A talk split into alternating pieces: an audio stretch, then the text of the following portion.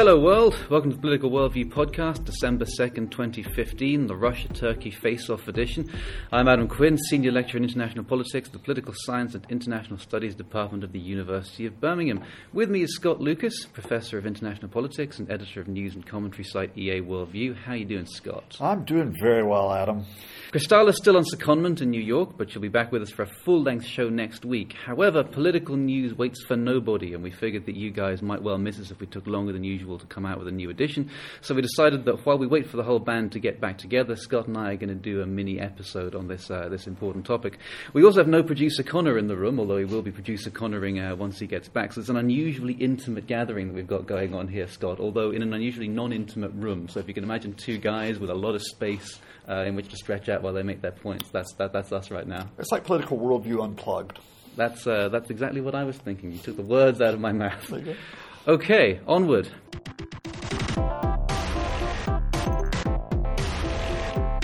On November 24th, Turkish F 16 fighter jets shot down a Russian warplane that the Turkish government said had crossed its border with Syria.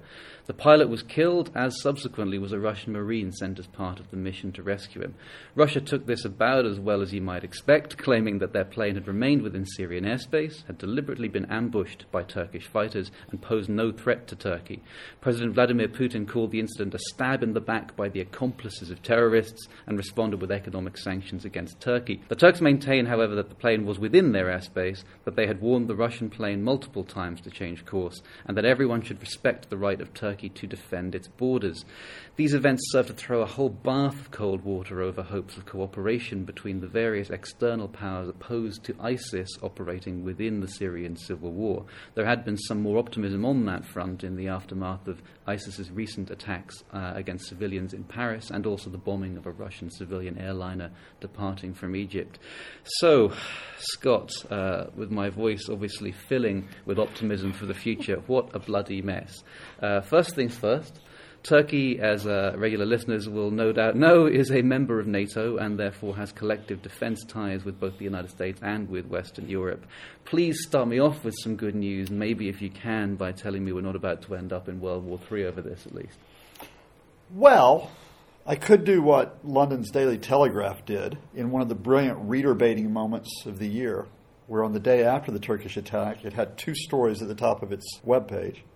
The first said, Why this is not the start of World War III. And the second story said, World War III may be possible given surge of tension in region, right? so, like, this is not the start of World War III, or is it? Or is it? Dun, dun, dun. So let's resolve. No, it's not the start of World War III. Hooray! I mean, yay! It's all downhill from here, I assume, but we, we, we can say that much, can we? Really easy, because the, the, the Russians are not going to take military action in response to the Turks. They're not even going to challenge the airspace. They haven't run any planes across that airspace in the last week. Instead, they have made the military step of just ripping the hell out of northwest Syria, opposition held areas. They're hitting border crossings, they're hitting infrastructure, they're hitting civilian areas as a way of wreaking some type of retribution. Right, so they're taking it out on someone else yeah. in, in, the classic style of great power politics. That's the starting point of it. So that's the military point. Then to get it to the political side of this, which is where I think we're going, as to where the politics go now, they're saying to everybody the Turks are trying to take northwest Syria. They're supporting a minority group called the Turkmen mm. faction. They are running arms to the Turkmen. They are supporting terrorists. So this is why we have to take action, right? Doing that, they're trying to split Turkey from the U.S., Britain, and France over political issues. That is, we want a political settlement that keeps Assad or the regime in power the Turks are a problem, we should push them to the side. This is Russia talking. Yeah, this is Russia talking, uh, not the Americans yet. Yeah, and no, uh, the, the, Americans are very much not in favor of keeping Assad in power. Uh, so they say. More on that in just a moment. Uh, what Russia is then doing to bring it around to the Islamic State, which is where they supposedly were getting involved in Syria to defeat the Islamic State, is they're saying not only are the Turks trying to take part of northwest Syria, the Turks are conspiring with the Islamic State giving them support specifically by helping them trade and move their oil from mm Syria. So this is a grand conspiracy that President Erdogan, the Turkish government, are really behind the Islamic State. They're part of the problem that has to be dealt with. Wow. Well, uh, listeners may not be able to see it, but my head is getting actively closer to my hands while this discussion is going on. Because one of the things that it, that it really just, I, I, as you'll recall, I've not been super optimistic about the trajectory of the conflict in Syria over our previous discussions and how well it's going to go. This thing served to underline for me just even more how many dimensions there are to this thing that most of us are unaware of. I mean, i am paying more attention, I would like to think, to all of this than most people. But when all of this broke out, suddenly there was a story of how there are these Turkmens in, Tur- in Syria and they're being supported by Turkey. But while Russia says it's attacking ISIS, it's also bombing these other opposition groups, including these Turkmen uh, um, who are claiming that they're being ethnically cleansed at this point by, by the Russian bombing campaigns. And all of this was entirely below my radar before and reinforces my suspicion that there are probably 101 such uh, unreported, at least, or at least reports unread by me and many other people, situations under the hood of this ostensibly uh, two or three sided civil war, just waiting to trip us over right onto our face as soon as we go wading in. You, you know, sooner think you've got some kind of a handle on who's fighting who no. and who might be the lesser of two evils, than suddenly some whole other uh, unrecognized uh, uh, horrific mess or dimension to the mess becomes apparent. Exactly. It's so difficult to get everyone even close to, even on the same book, never mind the same page, vis-a-vis what they're intervening uh, in order to accomplish here. Exactly, and the Russians play on that because the Russians play on that in the way of because we're so confused in trying to piece together the story, they just throw this on the wall. Here's the story. It's all about terrorism which right. is the Assad like, there, there, there, we were attacking ISIS, like everyone wants us to do, and suddenly the Turks are shooting no. down our planes. It's an outrage. That's that's the I imagine the, the headline message they would like everyone to right. take away from this. Even though the area that they were attacking near the Turkish border is more than hundred kilometers from any Islamic State position, right? I mean, mm. that's the the element of deception. And say, all right, so let's put two things together. You have that confused situation, and then you have this myth that we could get a political resolution mm-hmm. right? So the Russians come in and they say, we're going to convene an international conference, and there have been two meetings uh, in Vienna. And what the Russians and the Iranians want is they want that process to keep Assad in power in the short term. Mm-hmm. And to really get a, a longer term solution that's favorable to their interest. Right. So whoever replaces him, it's someone who they've known for yep. long enough to feel like they understand, have some degree of control. Basically, they are going to be the biggest presences in the room where the conversation takes place about who comes next. Right. Their nightmare is that he falls in some uncontrolled way, and then the government it just turns out to be whatever shakes out from the chaos on the ground. Which is why the political and military interventions are linked. They went in at the end of October because the Syrian military was on the point of collapse. So they prevent that from happening, and then they said, "Here's this political alternative." Now, the problem that the Russians have uh, is not just the Turks. While the Americans and the European powers have conceded and said, okay, Assad can stay in power for part of the transition process, which is supposed to be about 18 months. Mm-hmm. They will not go in and say, look, he can stay throughout the transition process, and then we'll see what happens. And the Russians, the Iranians are saying, no, no, no, no. We'll have, well, sorry, the Russians are saying, we'll have elections. We'll have elections, and Assad could probably stand in the elections and Syrians support him. I, am not filled with confidence of the plausibility of that narrative, but presumably they have reasons for saying it that way, right? They, well, they, they, want to give the veneer of credibility to whatever uh, status quo preservation operation they put in place. They, I think they'd be happy with elections because remember that Assad won a nominal election in June 2014 because they put up two token candidates against him and because – half of Syria is, is half of the country is either displaced or they're refugees. Right. So, so I mean, election is not it's, it's not going to be. Uh, you know the the, the, the, the Jeffersonian ideal of how these kinds of things might go. No, you, you know you'd have to get people who feel secure, who are back in their homes, who feel there's no retribution for voting. We get stacked all yet, and this is the stinger that I think you're going to enjoy out of all this you and I could take apart that notion of that this political process, which is for ceasefires, a constitution, elections, that there's no way you're going to get the opposition and rebel groups or other factions like the Kurdish groups to buy into it. Yet, the Americans, Secretary of State John Kerry, has set a target of getting an agreement by March. Less than four and months an now. agreement that all of the different sides in Syria will buy into Yeah. and that results in some kind of Yeah. transitional process and election. Yeah. Well, he's, he's never wanted for ambition, as No. Secretary Kerry. I guess you know, No. uh, may, maybe uh, maybe he's onto something, but you have to you have to wonder about the plausibility or indeed the sanity, uh, if he believes it, of that sort of Yes. effective uh, and that sort of timetable. I think you have to. I think he's tried to solve Israel and Palestine for four years, and we're not exactly closer there. So now it's like, okay, here's my great project. So how do we make a sense of all this mess? I guess is where we go next, because you have Russia and Iran behind Assad, you have Turkey and Saudi Arabia, Gulf states behind the rebels in the opposition. You have Yeah. the Kurds trying to carve out their own part of the country. And, and all the while, there's just so much killing and death and destruction going on that presumably the, the, the levels of trust between any of these parties are at rock bottom or below. Uh, people are in a sense of absolute self preservation or mortal combat of a kind that makes it punishingly difficult to get. You know, th- this idea that everybody needs to come together to sit at a table to come up with a negotiated solution, easy to say, It's- it's difficult to It's not going to happen. do. It's not going to happen from the top down. I mean, let me just give you one other fact, and then, you know, give you the magical solution. Right. Mm-hmm. One other fact that, that complicates this is is that okay, from the outside we've got the Russian narrative they're attacking the Islamic State, and the Assad regime is fighting terrorists, etc.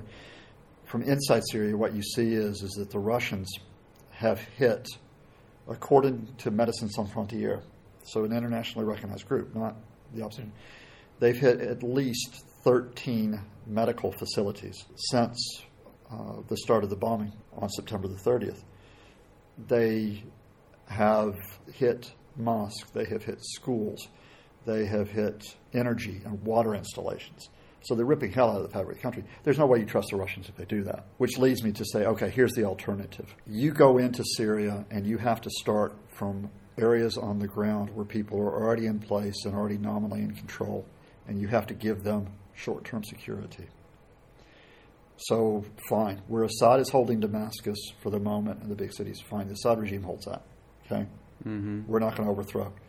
Where the Kurds hold the northeast, the Kurds basically get de facto autonomy. Okay, fine. You can run it. Up in the northwest, where the rebels hold this area being attacked by the Russians, the Assad regime, you say, no, no, no. No more attacks. Protected area, no play zone. And you basically, you can establish your own local governance. Everybody then has a buy-in to at least adhering to the short term because they all want control of their specific areas. Hmm. And then you establish a possibility, and it's not guaranteed it'll succeed, but it's a possibility that they then will go to a negotiating table because they've got a buy-in because there's something they can defend, they can Yeah. hold. Well, in, in a way, not dissimilar to, to, to Secretary Kerry, I guess I'd have to say I admire your, your, your optimism because I mean, you know, God knows there's not enough of it in, the, in, this situation, and if one's going to do something, probably ought to be something that one that one believes in. But I just look at this, and uh, I suppose maybe in my head I'm holding alongside this the fact that in Parliament, as we're recording this in Britain, Yeah. the debate is now ongoing where David Cameron is advocating Britain should join the bombing raids against ISIS. He's, uh, according to the headlines, referring to uh, those who are opposed to this as terrorist sympathisers, or, uh, uh, or at least suggesting that they are a significant component of the coalition of opposition to it. And I think, okay, fair enough. Stipulating that maybe somewhere out there there is a terrorist sympathizer or two.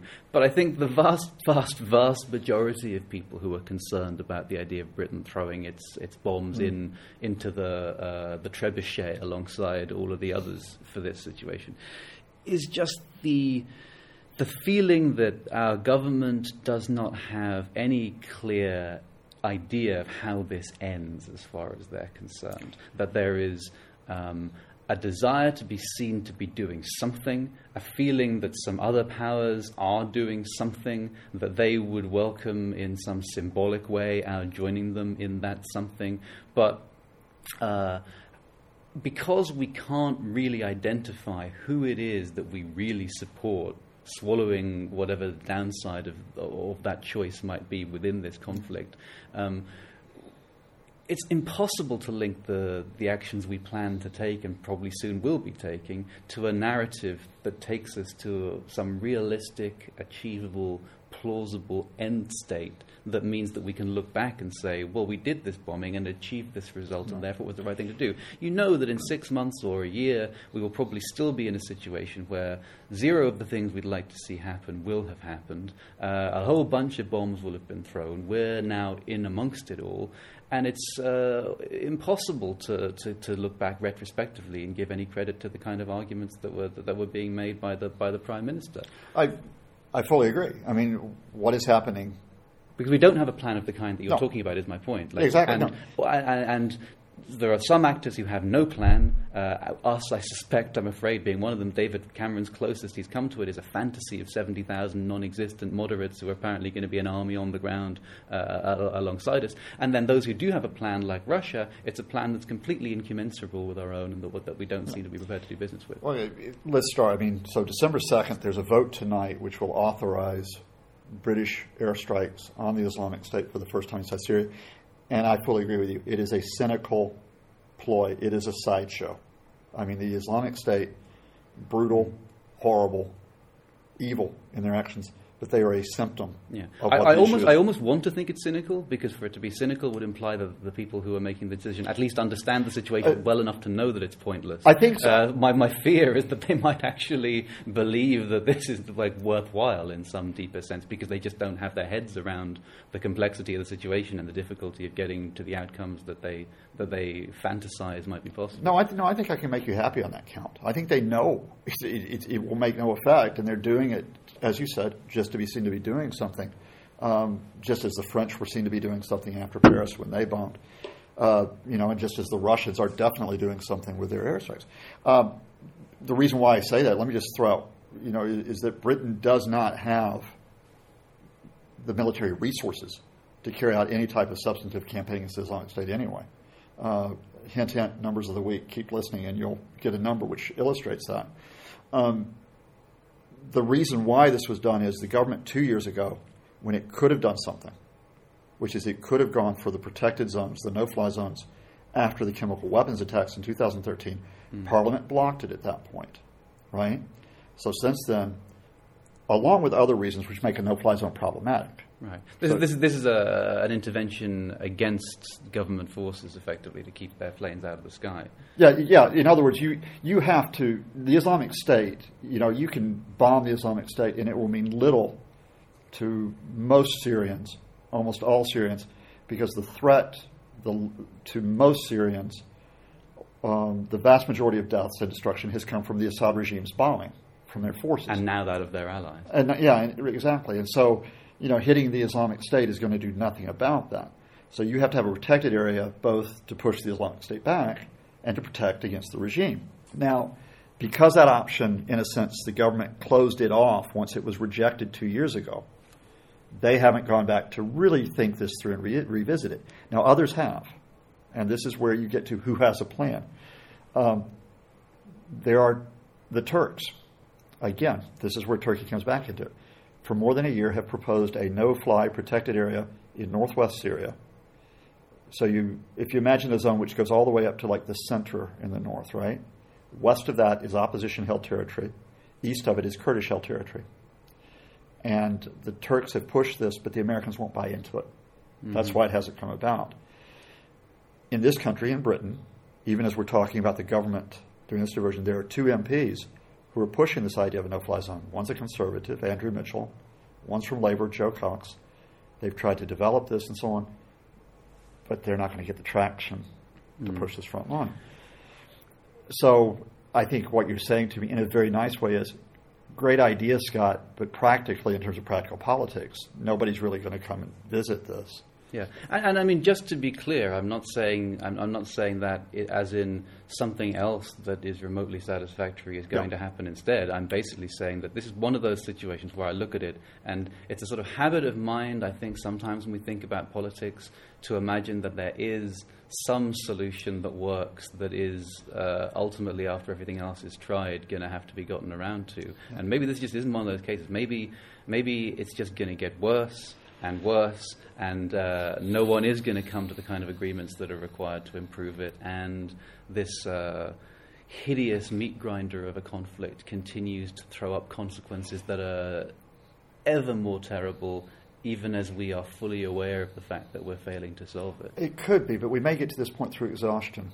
Um, and by that I mean this idea of protected zones is not incompatible with part of what has been discussed at Vienna. Vienna is supposed to start off with ceasefires. Now, I'm fully in support of ceasefires. The problem is, is that the Assad regime has not adhered to ceasefires in the past. Why I say it could happen through exhaustion is this: look, um, you've got a humanitarian issue uh, in terms of refugees, but also displaced inside Syria, that is now a big drain on the international community. Mm. And if you don't do something about this crisis, that problem continues to get worse, right? And it's destabilizing. Uh, the Russians have put a lot of resource into trying to prop up the Assad regime, but if they don't get success, in other words, if the rebels keep fighting them and keep pushing them, the Russians face a point where the costs are mounting of this. Uh, the Iranians, who have thrown in commanders and fighters alongside the Russians, you know, they've lost more than 70 personnel officially, mm. lost more than 70 personnel uh, in the last uh, seven weeks. And the unofficial toll is probably far higher than that. So we may get to a point of exhaustion where no side is going to be able to force a victory, and that's when the idea is maybe we get ceasefires by default. You know, that's about as good as I can go okay. get to it. My, my, my, fingers are officially crossed. Okay. But but but uh, uh, the final thing I guess I wanted to say uh-huh. before before we wrap up is just sure. to, to, go back to the Russia Turkey thing as as an observation. Um, it's interest, been interesting to see the dynamic play out where Vladimir Putin has apparently uh, without quite realizing this was what was about to happen, butted up against uh, somebody else who has some of the kind of nationalistic, strong man, uh, jealous of sovereignty type instincts of him uh, that he has himself. I mean, we've talked about Erdogan, uh, the, the, president of Turkey, yeah. Uh, somewhat before on this podcast, friend of the podcast, in terms of our, our, coverage of his somewhat authoritarian leaning tendencies and his ideological tendencies.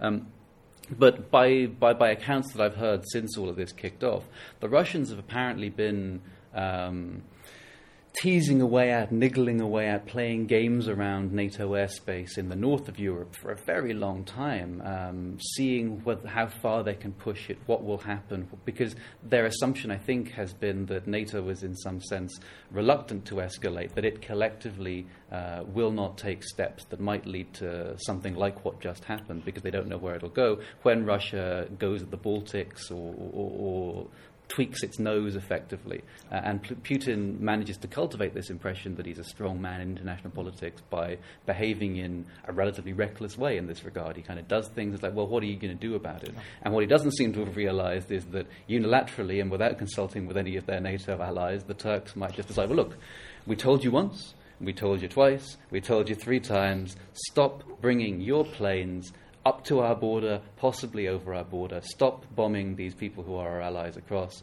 uh, uh, across the border. If you keep doing this, we are going to uh, issue unilateral consequences for it. Yeah. And uh, I guess he attempted to call that bluff, and it turned out it wasn't a bluff. Um, he finds himself then in the situation of having to react to someone very publicly in a way that can't be played down, standing up to his provocations. Yep. And it's, it's, interesting to see to see him attempting to deal with that because it doesn't happen that often that someone who has the capacity to stand up to him actually does it in quite a, a direct and aggressive way. Um, and it'll be interesting to see how that plays out in terms of his reading of, uh, of, of other parts of Europe, etc. Syria, not getting any less messy anytime soon. Number of the week, where we, uh, where we attempt to bring a numeral to bear to illustrate a topical matter of the day. Uh, tell you what, why don't I go first uh, uh to rattle uh, the, the routine into new life uh, for, for this item? I'm going to go this week with the number 99, precisely 99%. Uh, which is the proportion of his Facebook stock that Mark Zuckerberg, the founder and majority shareholder, or at least controlling shareholder, I'm not sure if he's a majority shareholder or not, I'll have to look into that, um, of Facebook, uh, Mark Zuckerberg. Uh, has announced that he is going to give away. He and his wife have just had their, their first child, Priscilla Chan. Uh, in honor of this occasion, he has said that within his lifetime, he's going to use a charity that is devoted to, and I think I have this right when I say uh, precisely it is going to uh, seek means of advancing human potential and human equality. That is the mission of the charity he intends to use to disburse this money. I guess what I would say about this is a few things very briefly. One, uh, I don't think we should take it to mean that Mr. Zuckerberg is going to be losing control of Facebook anytime soon. And it's also worth noting that the charity is going to be administered by himself, and therefore this is not exactly him handing the money to a bunch of people who then walk off down the street with it. Nevertheless, uh, it would be very, very churlish of me uh, to take that observation to, to, to, say that it, that it means nothing, because uh, we've talked a lot in Western society over the course of recent years about the issue of uh, not just income distribution, but wealth distribution, and this idea of huge chunks of uh, money earned by someone at some point, but ultimately unearned by subsequent generations, passing down uh, through inheritance from one group to another um, in a way that really turns our society into quite a hard class stratified society over the, o- over the course of the long term. And there has been a very welcome trend, in my view, towards major holders of wealth deciding to give it away to good causes during the course of their own lifetime. Warren Buffett, Bill Gates uh, are the, the, the poster boys for this. Now, in my ideal world, would private individuals have control of quite such large amounts of wealth, and would where it's spent be determined by what they think a good cause is? Absolutely not. However, uh, starting as we are from here, is it preferable to me that they should be public spirited enough to give it to causes like the charitable ones they have in mind, uh, rather than simply uh, allow it to pass through the hands of generations of playboys and playgirls and, uh, to, to, come? Uh, yes, I think that is a vastly preferable alternative. So, two cheers for you, Mark Zuckerberg, I guess is what I want to say apropos of the number 99. I think you summarized that well, Adam. I, I just would add, I think, one very important thing uh, on the record that both political worldview and EA worldview are entirely dedicated to human advancement, human progress, and human equality. Just to say that those goals are out there, if by any chance they coincide with those of Mr. Zuckerberg, you can get in contact with us via Facebook yeah, have, have your people call our people, yes, and we'll be happy to initiate a dialogue. Yes. Scott, hit me with a number, if you will. Uh, well, I'm going to. I don't have a really ambitious number this week because it, it, it's not a very ambitious story. I'm afraid it is the number eight. The number eight is the number of frontline British Tornado jet fighters that are positioned in the Middle East and Mediterranean. That's right. On the day that Parliament is voting, as we mentioned, to sanction British airstrikes against the Islamic State, and we assume they will support that. Mm. I think it's safe to say Mr. Cameron wouldn't be having the vote unless he was similarly confident. Prime Minister Cameron will be supervising a, an entire British Air Force of eight fighter jets to take on the Islamic State. Now, the, the, the, the phrase uh, uh, something's better than nothing may be being brought to its, uh, uh its, its point of maximum stretch by those numbers, I think. The phrase a pea shooter and a hurricane might come to mind as well. Um, now, I, I'm sure that the Prime Minister and his folks can respond, but we have 40, five times eight, 40 Typhoon. Top points for uh, numerical Thank you. Knowledge. 40 Typhoon uh, fighter jets that are available, but the Typhoon, unfortunately, can carry a uh, sum total of zero high precision missiles. It's not equipped for the type of attacks that you want to carry out to avoid civilian casualties.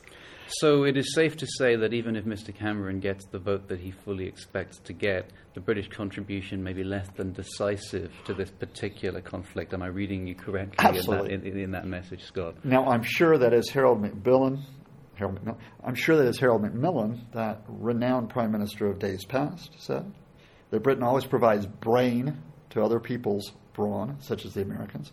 So I'm sure that those eight tornado jets can support a U.S. effort against the Islamic State. Yeah, I, I fear that an, a very large delivery of brain indeed might well be required to, to be thought due compensation. Well, I, I think we've uh, we've set the world to rights in as much as we're likely to, at least. Thank you very much. Uh, you can follow Political Worldview on Twitter at Poll Worldview.